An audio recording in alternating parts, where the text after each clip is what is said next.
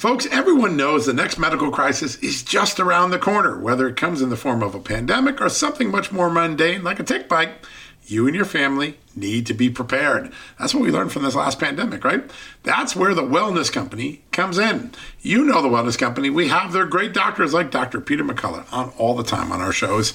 The Wellness Company and their doctors are medical professionals that you can trust, and the new medical emergency kits are the gold standard when it comes to keeping you safe and healthy, and most importantly, prepared. Be ready for anything. This medical emergency kit contains an assortment of life saving medications, including ivermectin and Z-Pak.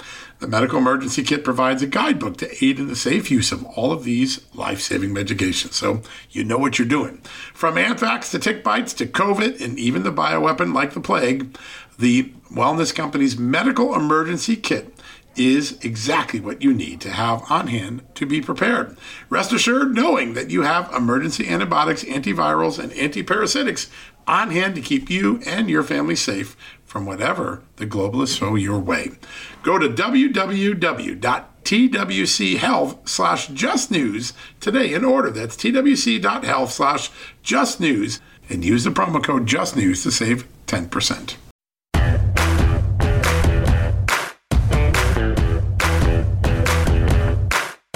America, and happy Tuesday. Wow, what a week it's been, and it's only Tuesday. Just think about that. Put that into your philosophical sock for a second. Wow, it's Tuesday, and it feels like a whole week of work has happened.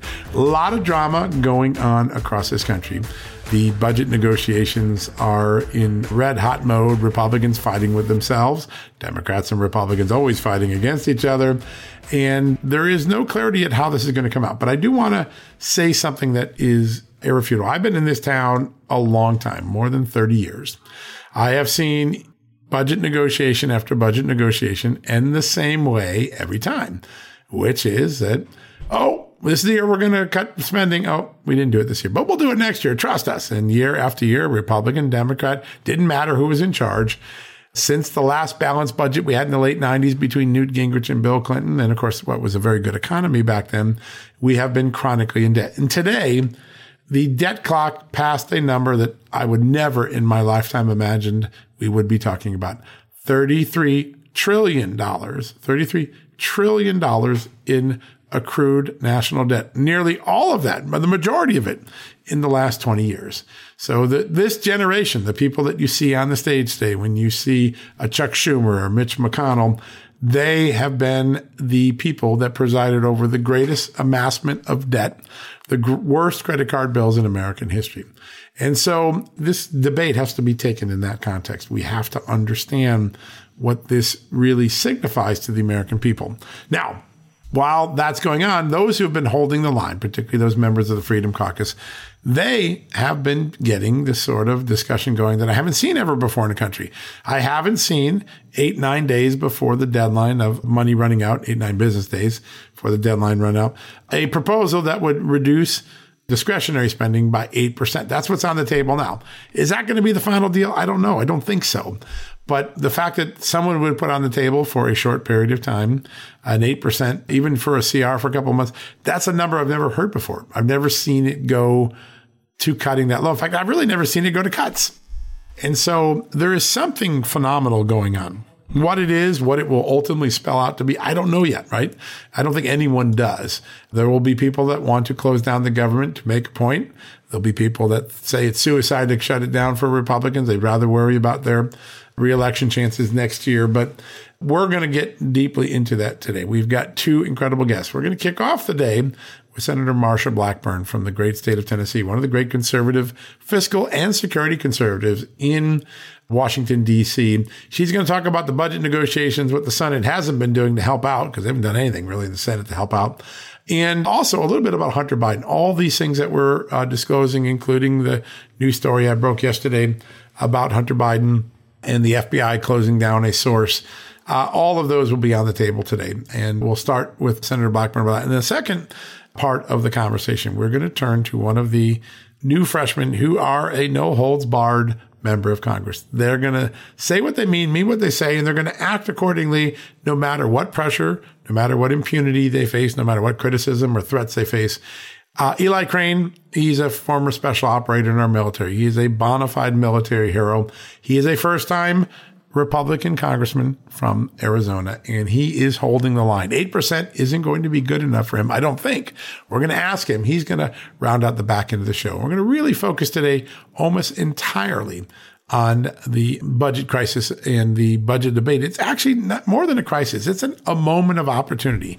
Somewhere here, there's an opportunity for leaders to rise up and begin to make the sort of changes that reverse the credit card debt that our political leaders have recklessly amassed for much of the last two to three decades.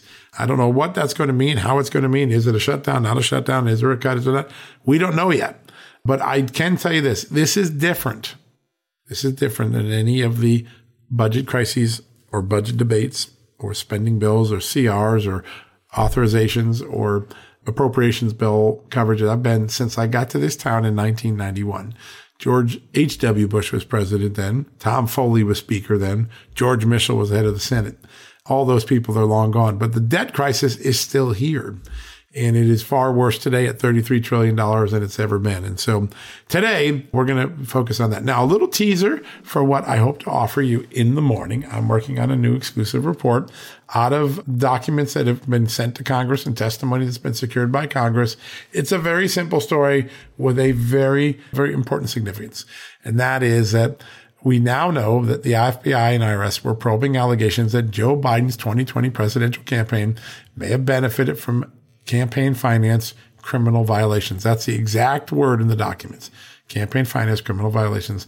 The theory of the case was that a politically connected lawyer from Hollywood was helping pay off Hunter Biden's massive IRS debts, and that should be considered a campaign contribution to the Biden campaign. But when agents tried to bring this first in Delaware, also in Washington, D.C., it appears they got put down, shut down, thwarted by the conversations they had with prosecutors in the U.S. Attorney's Office in Delaware, U.S. Attorney's Office in Washington, D.C. But for the first time, we know that Joe Biden's campaign was the object of some of the allegations, some of the concerns, some of the perceived illegalities. We're going to have this whole story laid out for you. It's complex, it's detailed, it's exclusive. When you wake up tomorrow morning on justthenews.com, going to have it all. All right, we're going to take a quick commercial break. When we come back, Senator Marsha Blackburn right after these messages. You know what, folks? Stress may be why you can't lose weight. If you've got moderate to high stress like I do, a doctor formulated weight loss supplement called Lean could be your solution. Chronic stress wreaks havoc on blood sugar, which can cause your body to store excess fat. Stress can also slow your metabolism, which fuels weight gain. And you know all about stress eating and sugar cravings, right? Now, the good news the studied ingredients in lean have been shown to help maintain healthy blood sugar levels, help optimize metabolism, and keep your appetite under control. Now, if your life is a bit stressful like mine and you want to lose weight, add lean to your healthy diet and exercise lifestyle.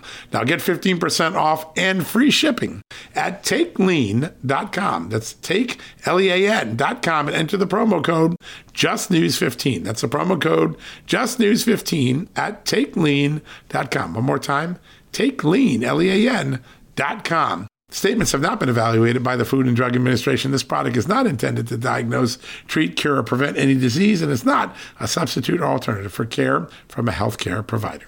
Folks, if you owe back taxes, fair warning, you're not going to like this. The IRS is mailing millions of pay up letters. Millions, I say. Then it's up to the 20,000 new IRS enforcement agents to find you. Why the IRS targets you and not millionaires? Well, because millionaires have tax lawyers. You don't, you'll pay up, plus interest and penalties. You need Tax Network USA, and you need them now. Tax Network USA has brilliant war room strategies to solve your IRS problems quickly and in your favor, like a preferred direct line to the IRS. They know which agents to deal with and who to avoid. It's not all bad news for you because Tax Network USA learned of a special limited time IRS offer. They're willing to waive $1 billion in penalties if you qualify. So schedule your free confidential consultation to see if you qualify for this limited time IRS penalty canceling offer. To do so, call 1 800 245 6000. That's 1 800 245 6000 or visit tnusa.com slash just news. That's tnusa.com slash just news. All right, folks, welcome back from the commercial break. As you know, there is a lot going on in Capitol Hill. There's a lot of discussion about where we spend our money, how we spend our money, whether it's really having an impact. Our next guest is one of the clarion voices in the Senate. When there's a lot of mushiness in the Senate, you never get that when you hear from Senator Marsha Blackburn. She gives it straight.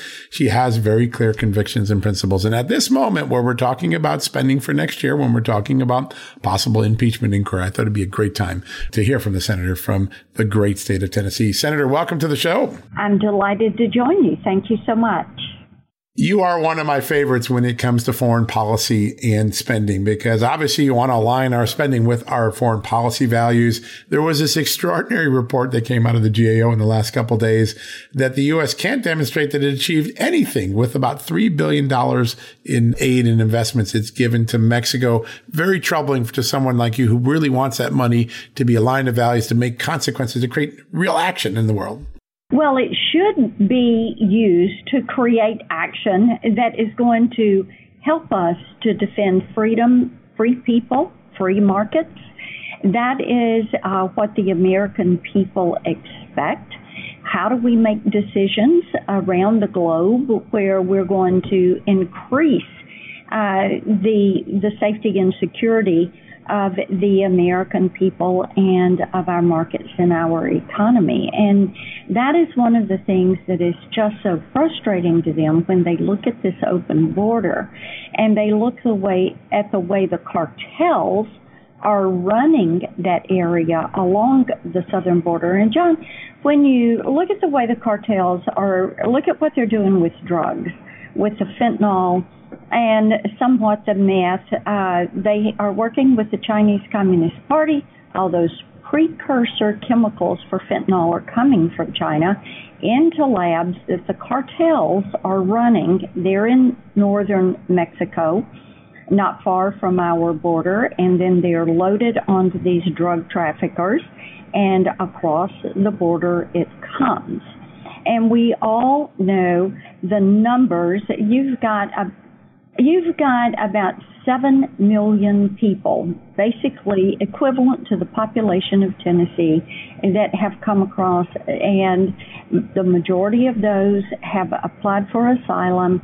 Some of those are the known gotaways, and the bad guys are the unknown gotaways, which is, would be a number north of that 7 million.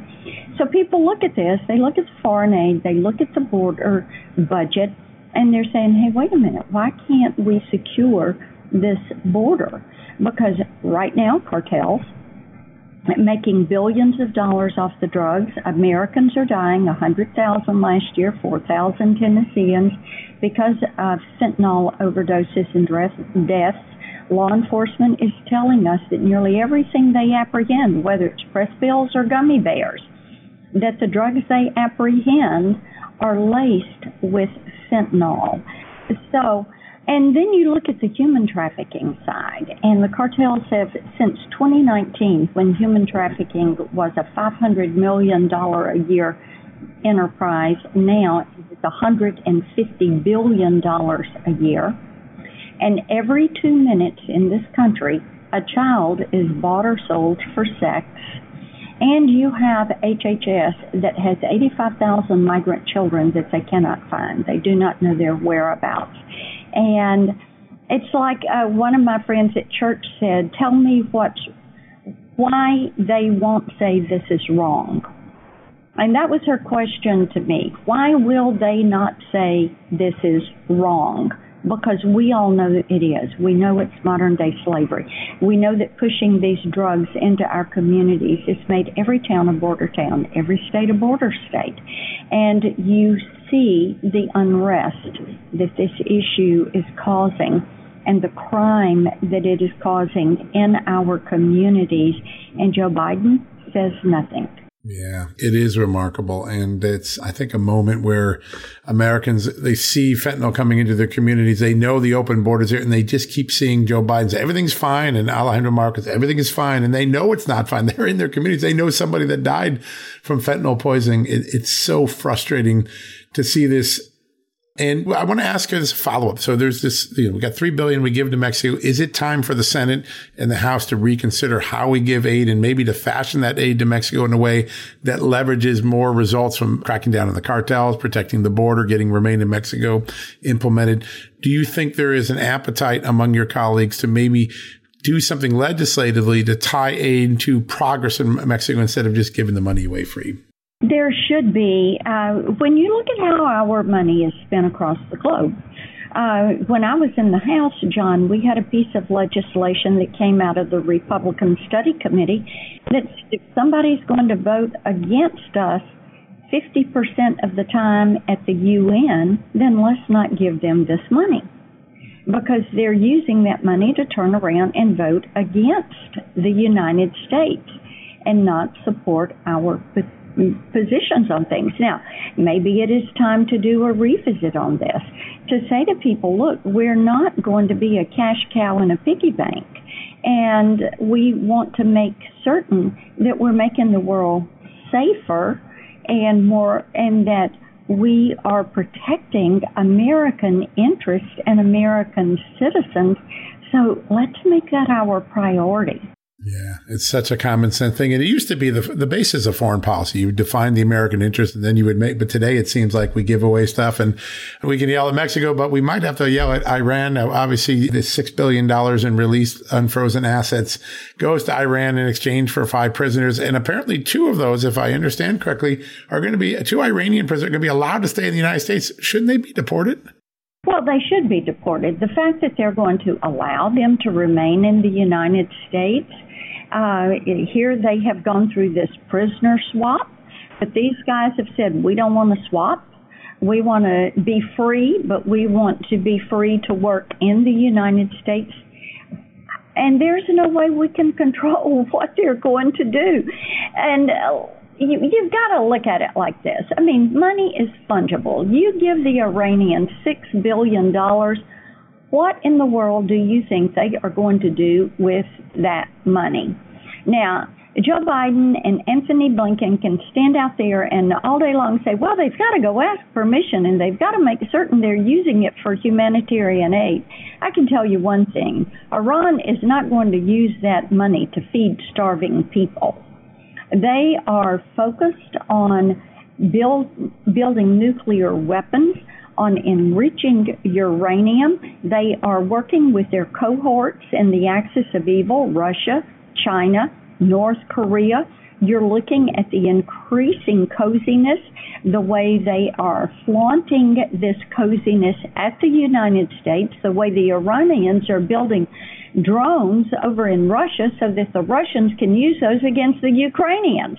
And of course, probably China, who we have heard is banking this endeavor in Russia. Maybe they're going to turn around and use those drones against the Taiwanese and against Taiwan and against the other Pacific Island nations. Uh, you just don't know. You look at the rocket research that is being done in North Korea, and you look at how inhumanely the people in North Korea are being treated. You look at how the Chinese Communist Party is using artificial intelligence to surveil and track the Uyghurs.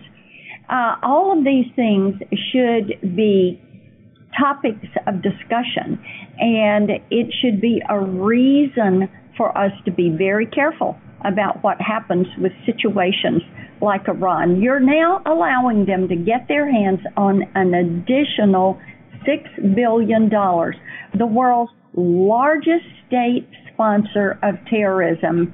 Just got a huge, big payday thanks to Joe Biden. Yeah, and the UN Weapons Agency says right after the money was committed, they were asked to leave certain sites. So uh, clearly, compliance with nuclear oversight only goes down as we reward them for bad behavior. Just remarkable stuff.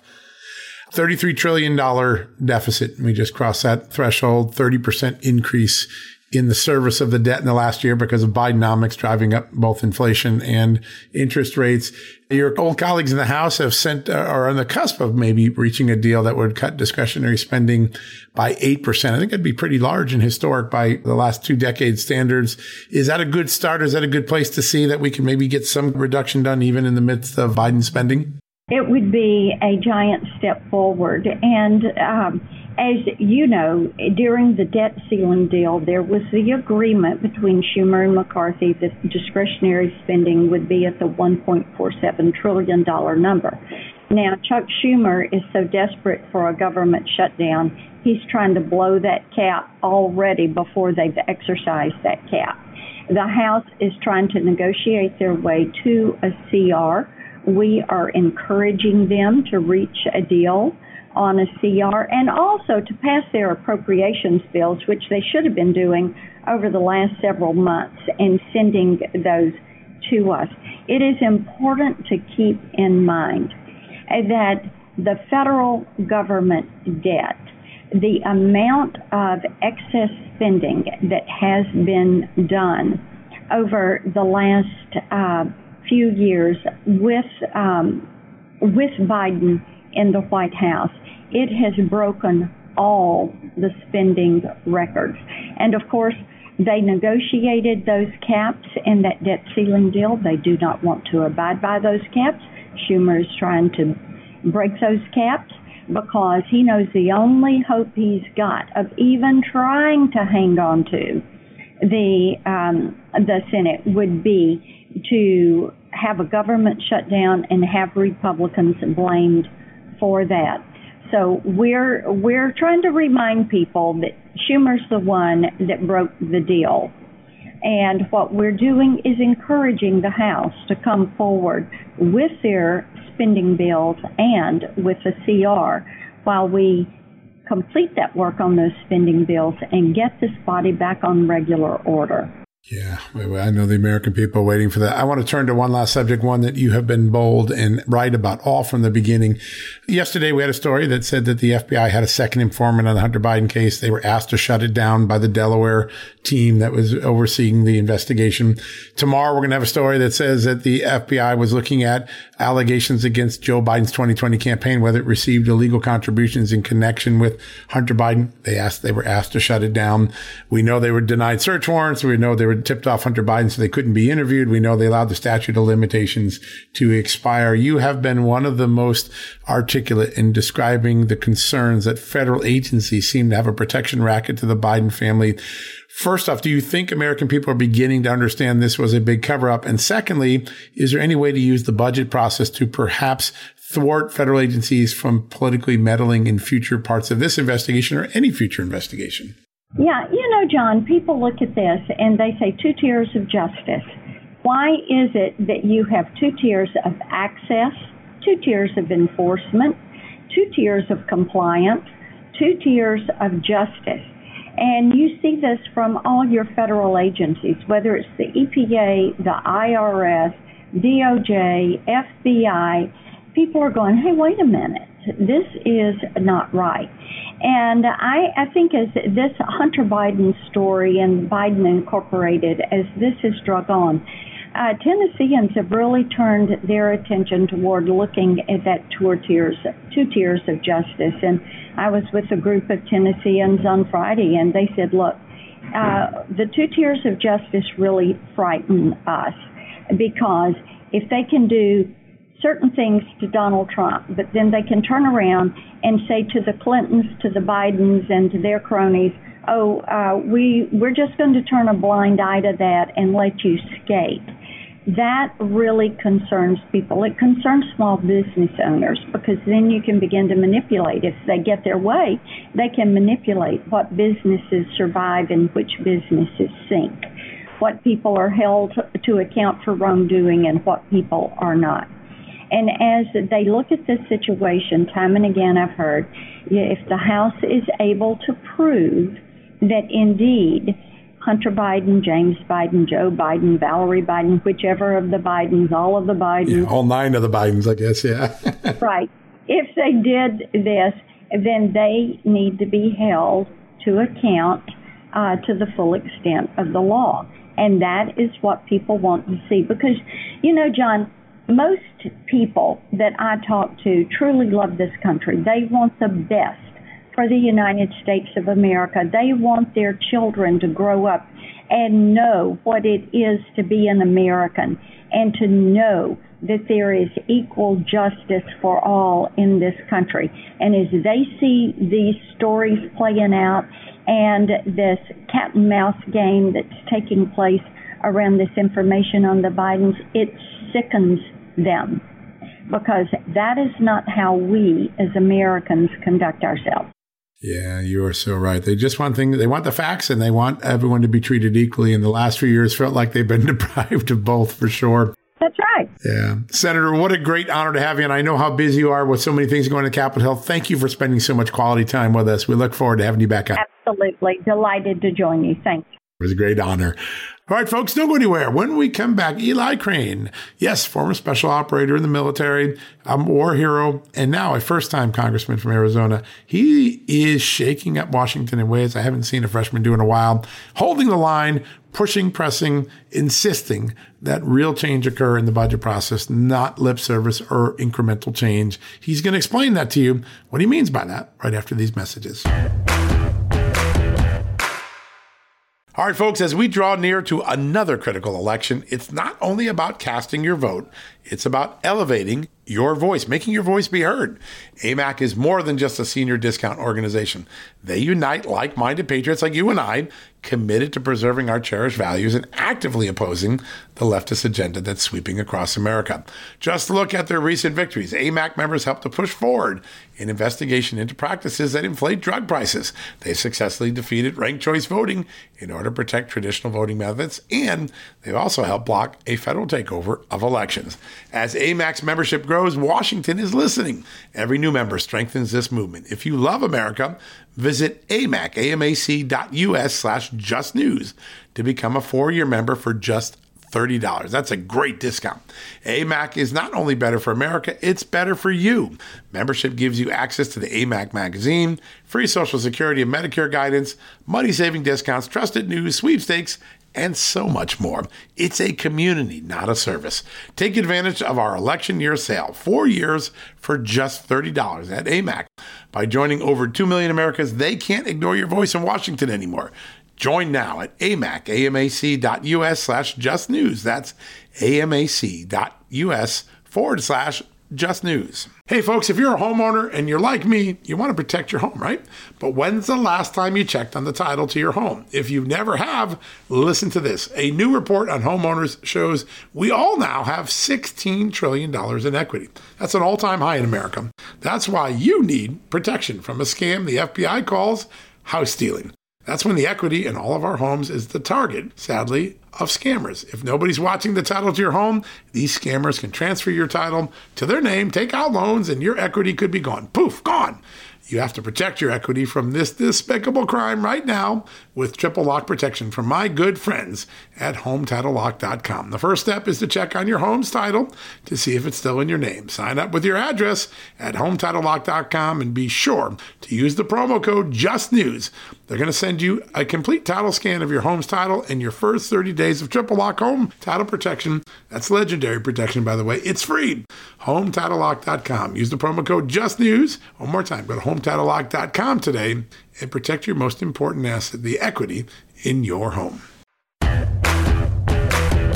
All right, folks, as I mentioned at the top of the show, there's been some historic things going on in Washington. No matter how the budget ultimately plays out, the conservative wing of the Republican Party, after decades of being told we'll cut government the next time, they've held their ground from the beginning of January to this very moment. And as a result, the baseline budget, the deal that's being bantied about, and it's not done yet, but there is going to be an 8% decrease in discretionary spending. I got to tell you, I've been in this town 35 years, never seen anybody get to this point where 8% is still on the table a few days before the end of the fiscal year. That is a major, major victory for those who want to shrink government. It's a down payment on what can be a lot, much larger cuts in the future.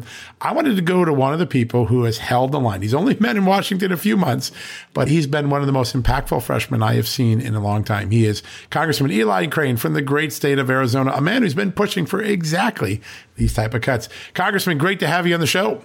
Hey, thanks for having me, John. I appreciate it. I don't know where this, no one I think knows where this is going to ultimately end up. Will we get a CR? Will we not get a CR? What will happen? But the fact that the establishment has allowed a conversation to go and a deal to get into place that does meaningful cuts, not, not, you know, lip service, it has a pretty big victory for the strategy that you and your colleagues have pursued. Yeah, you know, some people look at it that way, John. Uh, the bottom line is um, we had to hold the line to even get the conversations that are going on now. I, I don't think it's enough. I think a lot of my colleagues that have held the line don't think it's enough. And because we understand uh, the financial crisis that this country is in, and the only way that um, this town will ever change is, is if they're forced to change. And that's why it requires many of us to hold the line and say no um, and stand in the gap and take all the slings and arrows, and and and that's what we're doing. Just to be at this point, it may not be the end point, but it is for me. I've I've heard every two years the Republicans say this is the year we never do it. It happens every year. It never happens. The fact that this is now the baseline, right? Maybe it'll go further, but it is a baseline.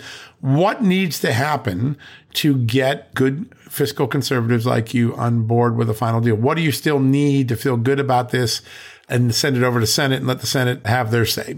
Well, for me, what I personally need is I need to see us go through the actual appropriations bills like we were promised earlier this year. Uh, you heard many Republicans in leadership say that you know they were going to raise the debt ceiling and do that increase uh, with President Biden uh, to at least four trillion dollars, which many of us thought was astronomical and extremely foolish. But we were told that the cuts were coming as we, they, we just had to get to the appropriations process. Many of the 20 that fought in the speaker uh, deal uh, were were made promises that um, you know that were not then delivered on, and so. Um, you know, unfortunately, Republican leadership has got themselves into a tough situation where they've promised a lot of people a lot of things, and now it's come time to pay up. And unfortunately, John, it, it, some some folks may think that for me this is about you know going to war with Republican leadership. It's really not about that. It's it's about I have two daughters. Um, I want to see them grow up with some of the opportunities that we have. I want to see them be able to buy a house someday. I don't want to see them live in a country like Venezuela. And because of that, somebody has to come up here and say, no, we're not going to continue to spend money that we don't have. And if you look at this fight, John, um, that, that's been going down the last couple months, um, you look at the annual deficit that we have in this town. We we bring in about five trillion in taxes, and we spend about seven trillion in taxes. Now, it doesn't take a rocket scientist to tell you that that's going to become problematic, especially when we just hit 33 trillion dollars in national debt yesterday. Okay, and so the Freedom Caucus was really fighting for a hundred and a meager 115 billion dollars in, in, cuts. And we again, I said we have three trillion dollars a deficit, or two of two trillion dollars every single year. So um, that's just that's just a small cut, saying, hey, we're serious about getting our fiscal house in order. We're serious about turning this aircraft carrier a couple degrees right now. And even the Republican uh, leadership wasn't even willing to do that. And so it's taken a fight. It's taken people that were willing to hold the line and say, we're not playing ball. We're not going along with it. And if, if you want to take the, take us up to the edge of a government shutdown, then that's on you. And, and we'll do everything in our power to make you own it. But the American people know, John, they know this town is out of control. They know this town has a massive spending problem. And unfortunately, is on top of that, John, they know this town doesn't represent them, but also many institutions in this town that they pay for have become weaponized against them. You're literally paying for your enemies to attack you. 100%, John. My voters, they call me, they email me, they text me, they call into the office, they email into the office, and the number one thing they tell me, John, is shut it down. And you know, it's like it's not that they it's not that they don't realize that there will be some pain involved. It's that they fear what this government is turning into, and that's why they want a reckoning. And they know the only way that happens is if we exercise the power of the purse and say, no, we're not going to we're not going to pay for that anymore. We're actually going to make some cuts in this town. We're going to start turning this thing around. So let me walk through some of the scenarios. Obviously, this CR would kick it a month, set a baseline of recutting 8%, and then buy some time to do what should have been done during the summer, right? I mean, these appropriations bills could have been done months ago. We're right back there, but you would allow the appropriations bill to go step by step to actually identify some of the, the things that would make up that 8% reduction if that were to fall in place, right, that there would still have to be appropriations bill at the ends, is that one thing that might get good fiscal conservatives like you more comfortable with the approach that's, you know, kind of evolving here?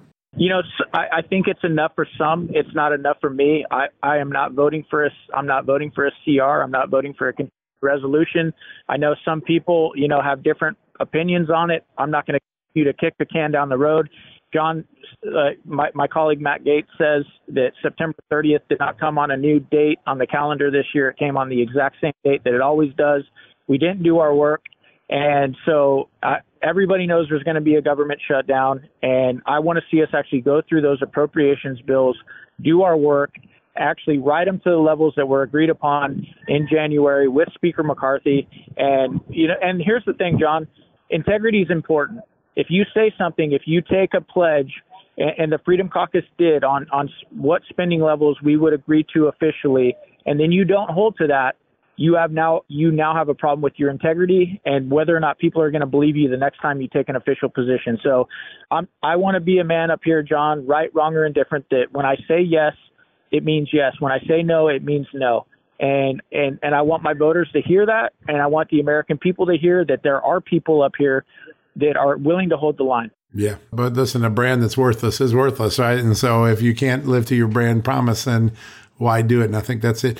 What is exactly the sort of thing that sh- I, I know what you should should do at this point? Do you shut down the government, pass the appropriations bills, and then is eight percent a good number for you? Do you want to see ten percent, fifteen percent? What are you looking for? Well, like I said, um, John, that the the uh, appropriations levels that that we fought for and took an official position on with uh, House Freedom Caucus, it was about 115. It was about 115 billion dollar cut from um, where we're at right now. That that's my understanding of it. So you're 115 billion short for where this eight percent is. We're 150. That's my understanding is that we're about 115 billion short. And it again, Don, it just goes to show like this town isn't even willing to, uh, you know, run the math. yeah, they're not willing to. They're not willing to move an inch unless they're forced to do so. Now, listen, that that's what I think is pretty remarkable. I have to tell you that it is pretty amazing to even see this moment. And again, because I've been through this replay for you know two decades, and Republicans were in charge for most of that time. Every year, we're going to do it this year. Up, oh, it'll be next year, and th- there is something different here. I don't. It's not the end game. It's not going to be the final deal. I don't think we're anywhere near a final deal yet. But there is a movement that I've never seen achieved in this town. And, and I do think it is because of the steadfastness of people like yourself that eh, say what they mean, mean what they say, and are going to stick to it until they get what they promised their voters they were going to get.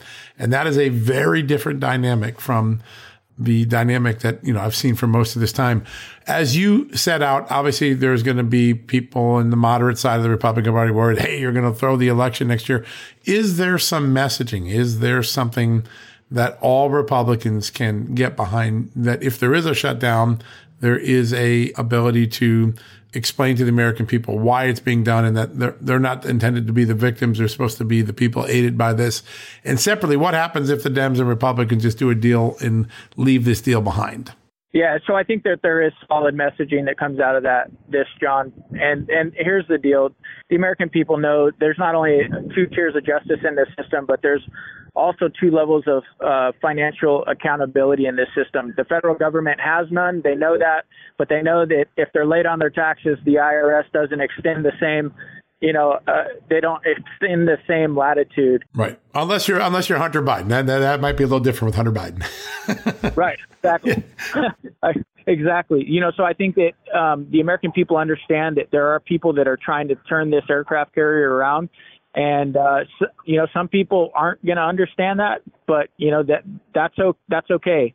You can please some of the people all the time, all the people some of the time. You'll never please all of the people all the time. And here's what I say to you know members in my own party, colleagues that say, you know that well the you know Republicans are just going to make a deal with Democrats and you know bring up bring forth a, a clean CR.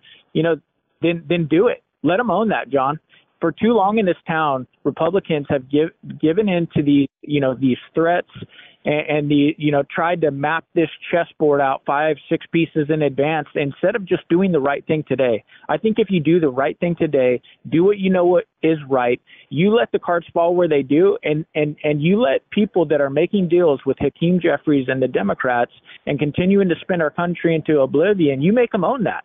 And i think the american i, I think weak republicans that are willing to make deals with democrats have been provided air cover by conservatives who want to do the right thing, but they get scared at the last minute because of all the pressure of, oh my God, you're going to shut the government down. Do you realize the implications of that? And and it's not that we don't realize that that there are implications to it. It's that we're much much more concerned about the byproduct of this town, what it's become, and how it's out of control with its lack of fiscal responsibility, and that, that it, it increasingly is weaponized against the American people. Yeah. Let me ask you this last question because obviously there's a, a people be looking at these the dynamics. One of the narratives that'll be out there is, isn't it better to take eight percent than just have the Democrats shove through, uh, you know, the normal spending bill that keeps everything status quo? If ha- if you had to choose between the eight percent reduction, if that's really plausible and feasible, uh, and just letting Democrats do it. Uh, what would be the um, the justification for just letting the Democrats do it, or do you have another plan that maybe we haven't thought of yet? Well, first of all, it, my understanding is it's eight percent for 30 days, right? So I, I don't think that that's going to make or break this country when we're 33 trillion in debt. What I do think might make or break the country is if the American people give up hope because nobody ever does what they say that they're going to do. And so that's why I'm going to hold the line up here, John. I'm going to have my yes be my yes, my no be my no.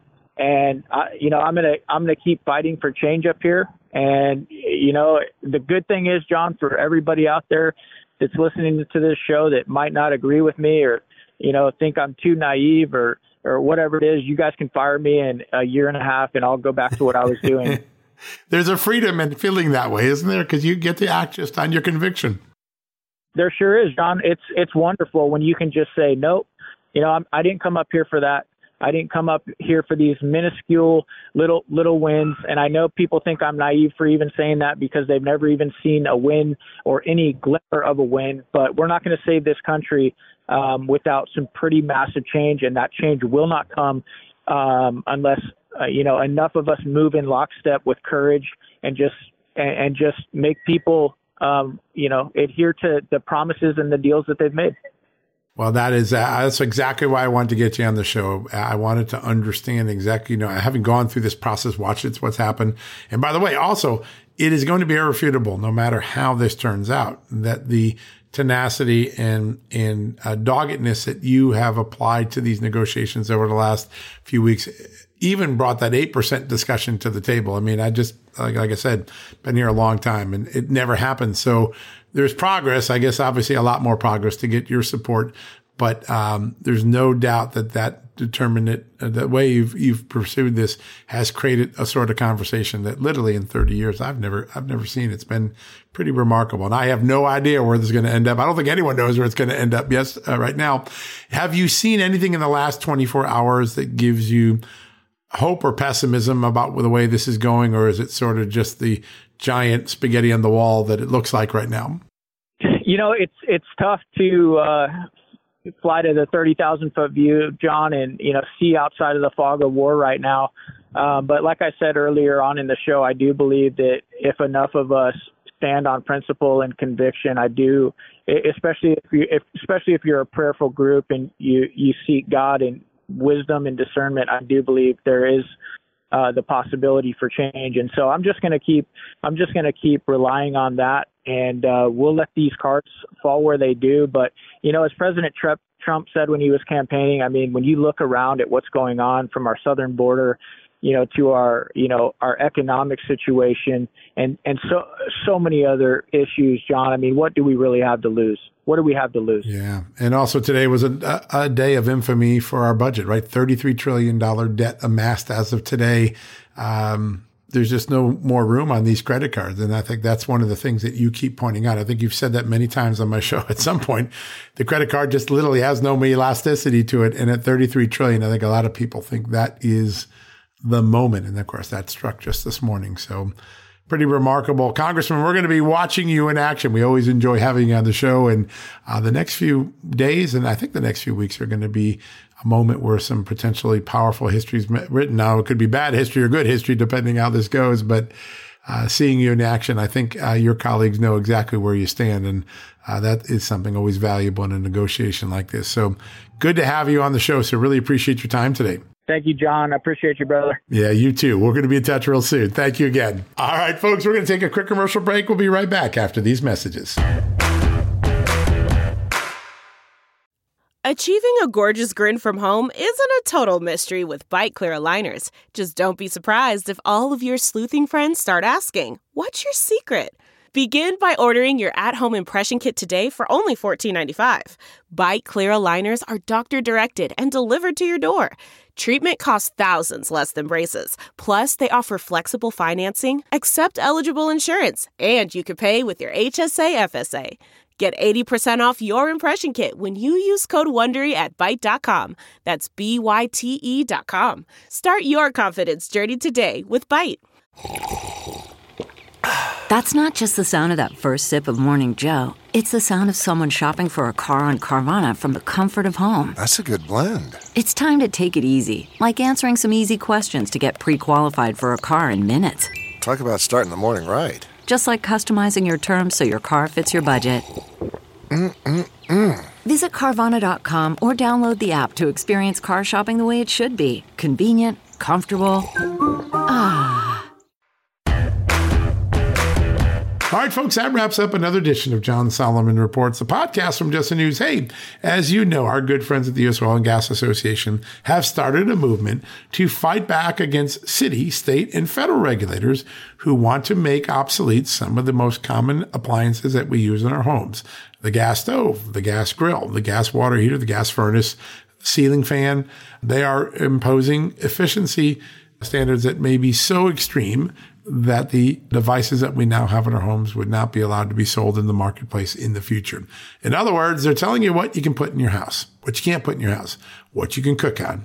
And that's why the U.S. Oil and Gas Association created the handsoffmystove.com movement. Handsoffmystove.com is a place where people worried about choices in our home, freedom of the right to live our lives as we choose, can band together and work together to have a conversation with the city regulator, the state regulator, the federal regulator making these decisions. If you want to join that movement, go to handsoffmystove.com today. Go join today. I'm in. I've been learning a lot from the weekly emails I get. You would too. Go check it out today. All right. Big thanks to Senator Blackburn, Congressman Crane for a great conversation. Check out the site tomorrow. Big Hunter Biden exclusive in the morning. Until then, God bless you. Have a great night. At Just the News, we break the stories others in the media ignore or are too afraid to tell. We did it on Russia collusion, Hunter Biden, and the security and intelligence failures that preceded January 6. Our stories have real impact and reach because we stick to the facts. I'm John Solomon. You can help me expand our honest, unvarnished, and unbiased reporting by becoming a premium member at Just the News. You'll get an ad-free experience and exclusive member-only access to events, and you'll be helping us dig up more truth. Join today at justthenews.com slash subscribe. Hey there, it's Amanda Head, and I am thrilled to introduce to you my new exciting podcast, Furthermore with Amanda Head, broadcasting weekly from sunny Los Angeles, California, and brought to you by the dynamic Just the News Podcast Network. On this fresh and engaging podcast, I delve into the latest news with a little bit of a twist, exploring the furthermore of every story. But this isn't your typical run of the mill news commentary or politically charged program. I interview a diverse range of guests, including business leaders, entertainers, musicians, educators, experts, politicians, and many influential figures from both the United States and around the world. So why not make your Mondays, Wednesdays, and Fridays a little more interesting? Tune in on your preferred podcast platform and discover furthermore with Amanda Head on Apple Podcasts, Spotify, or wherever you listen to your favorite shows. And don't forget to hit that follow or subscribe button and be sure to download the latest episodes. I can't wait to have you join me on this exciting journey.